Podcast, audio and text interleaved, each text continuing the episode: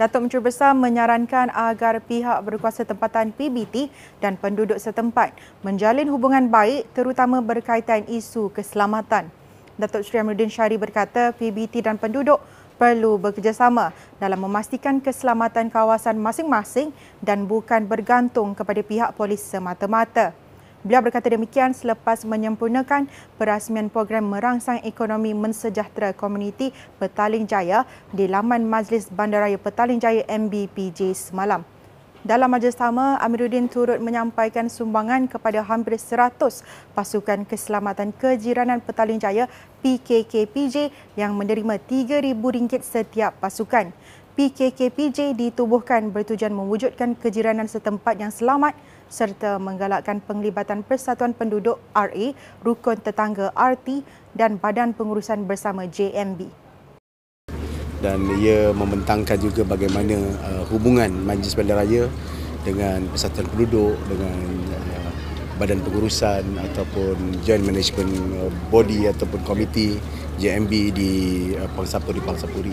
Uh, ada begitu banyak Pangsapuri dan uh, kelihatan mereka uh, mempunyai komunikasi dan hubungan yang baik bukan soal peruntukan saja tetapi juga bagaimana uh, melaksanakan program bersama uh, dan juga melaksanakan usaha-usaha supaya faktor seperti safety dan security menjadi keutamaan kepada penduduk di PJ. So banyak perkara yang harus dibuat. Dalam ucapan tadi saya ingatkan perlu ada kerjasama erat. Uh, tidak boleh lepaskan tanggungjawab itu kepada badan pihak berkuasa saja. Tak boleh melihat isu keselamatan ni isu polis saja tapi semua pihak harus uh, bersedia dan juga bekerjasama untuk uh, menangani permasalahan dan isu yang timbul daripada masa ke semasa. Sistem kejurulatihan yang teratur perlu diwujudkan dalam industri bola sepak negara bagi melahirkan lebih ramai pemain berdaya saing di peringkat antarabangsa. Datuk Menteri Besar Datuk Seri Amiruddin Syari berkata, penukaran jurulatih bola sepak dalam negara sering berlaku tetapi sistem kawalan latihan kejurulatihan yang melatih dan membentuk pemain bertaraf global masih tidak ditubuhkan.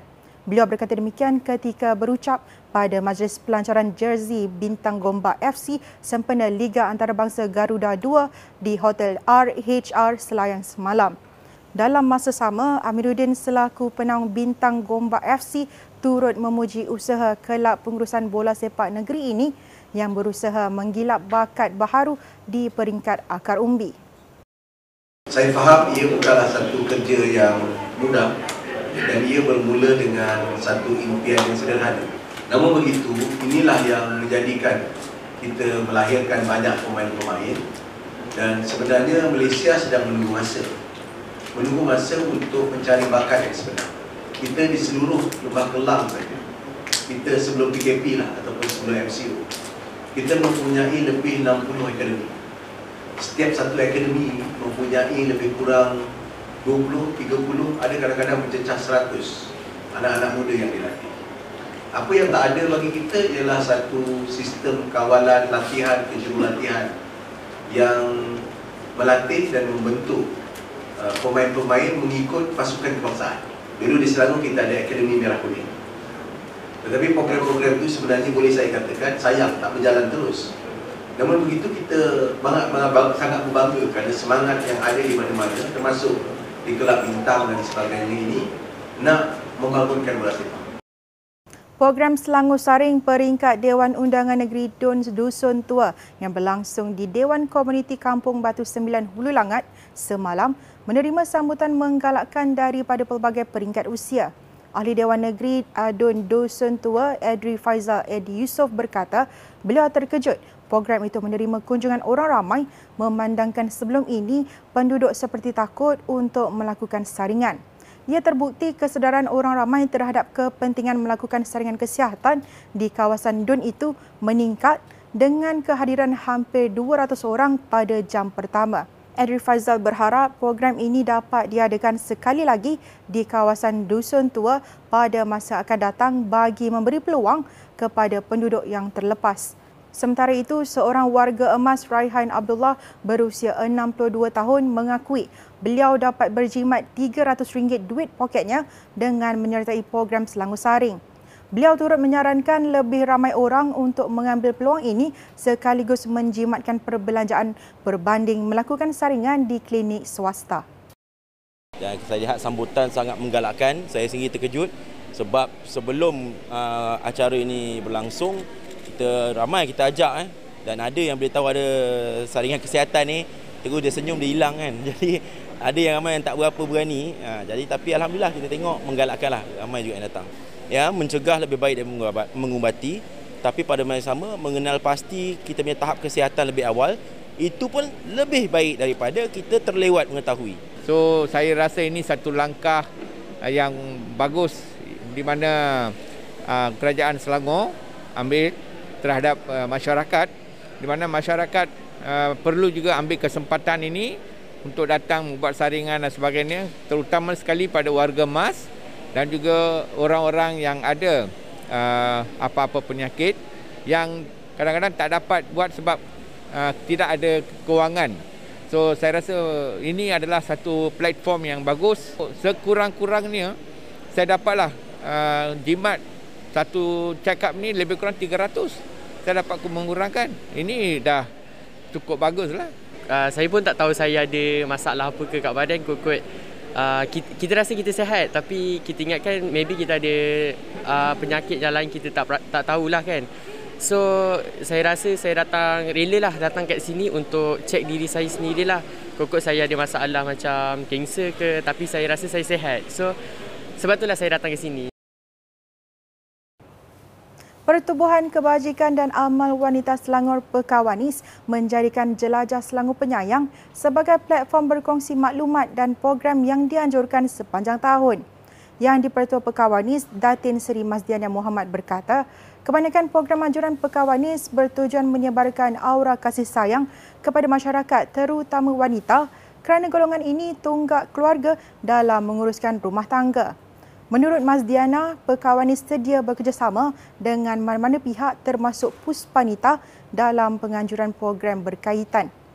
Beliau berkata demikian ketika berucap pada program Bual Bicara Perkawanis bersama Persatuan Suri dan Anggota Wanita Perkhidmatan Awam Puspanita Selangor di Jelajah Selangor Penyayang di dataran Pantai Morib baru-baru ini. Majlis Bandaraya Shah Alam MBSA dan Rukun Tetangga Taman Sri Muda bekerjasama menjalankan gotong royong bagi menghapuskan hotspot nyamuk Aedes di kawasan itu. Ahli majlisnya, Yuga Raja Palanisami berkata, penduduk setempat perlu mengambil serius terhadap penularan wabak denggi memandangkan penyakit itu boleh membawa maut. Jelas Yuga Raja, Jabatan Kesihatan MBSA akan mengenal pasti hotspot lain yang berpotensi menjadi penyumbang kepada pembiakan nyamuk Aedes sekaligus tindakan selanjut akan diambil demi menjaga kesihatan penduduk. Beliau berkata demikian pada Majlis Gotong Royong Mega Perangi Aedes peringkat Selangor 2022 di Taman Sri Muda Seksyen 25 Shah Alam semalam bersama hampir 100 orang yang terlibat terdiri daripada pelbagai agensi. Program-program begini kami akan sering uh, buat di kawasan Seri Muda supaya kami dapat menghapuskan uh, wabak denggi ni ha. Sebab ini boleh katakan uh, satu uh, uh, perkara yang serius lah di Seri Muda. Sebab saya tengok uh, banyak kawasan di Seri Muda jadi hotspot denggi. Ya, kami mengambil berat uh, bersama dengan uh, MBSC Kesihatan juga dan kami akan cari hotspot-hotspot baru dan kami akan mencegah lah uh, mencegah dan uh, membuat sesuatu lah supaya menjaga keamanan dan uh, kesihatan uh, penduduk kawasan Seri Muda. Lah. Uh, saya nasihati kepada penduduk kawasan supaya uh, mengambil serius lah dengan uh, uh, wabak denggi ni sebab uh, sangat uh, memang kita boleh katakan denggi uh, ada satu penyakit di bawah nyamuk tapi itu boleh uh, membawa maut. Uh, jadi kita harus serius lah dengan perkara ini. Pasukan Bintang Gombak FC bawah 18 tahun bakal berentap dalam Liga Antarabangsa Garuda 2 di Bogor, Indonesia yang berlangsung pada 30 Jun hingga 3 Julai ini. Jurulatih skuad itu, Syafwan Hafizul Abdul Jalil, optimis anak buahnya mampu memberi tentangan terhadap beberapa negara lain iaitu Indonesia, Brunei dan Filipina berbekalkan pengalaman pelbagai siri kejohanan tempatan sebelum ini. Syafwan berharap semua pemain dapat mempamerkan semangat juang yang tinggi memandangkan ini adalah perlawanan bertaraf antarabangsa pertama skuad Bintang Gombak FC dan penyokong serta ibu bapa amat menanti kemenangan mereka. Beliau berkata demikian selepas majlis pelancaran jersey Bintang Gombak FC sempena Liga Antarabangsa Garuda 2 di Hotel RHR Selayang semalam yang disempurnakan oleh Datuk Menteri Besar Datuk Seri Amruddin Syari. Tiga jersey berwarna hitam, merah dan kuning serta merah dan biru dikeluarkan dengan tertera logo Menteri Besar Selangor Pemerbadanan atau MBI selaku penaja utama. Dengan uh, kemampuan mereka yang digelarkan sebagai jago kampung tadi tu, kan, kita akan cuba bersama-sama dengan pasukan lain uh, untuk menyanyi uh, kejohanan Garuda International Cup. Uh, bakat-bakat mereka yang kita gilap tadi tu, kita cantumkan uh, untuk jadikan sebuah pasukan untuk bawa ke jauh uh, pergi ke peringkat lebih tinggi itu je. Dan saya yakin uh, dengan keyakinan dengan experience pengalaman yang mereka ada yang selama ini yang liga-liga di, di Jiburi uh, untuk persiapan ke peringkat antarabangsa ni insyaallah mereka akan cuba yang terbaik sampai baik. Sokongan semua dari family dan kawan-kawan semua baik. Uh, dan doang dorang doakan kami yang terbaik lah dapat kejayaan. Uh, janji saya untuk bermain berhabis-habisan membanggakan nama Bintang Gombak ni dan membanggakan nama Selangor serta Malaysia. Sekian semasa hari ini layari platform digital kami dengan carian Media Selangor dan Selangor TV.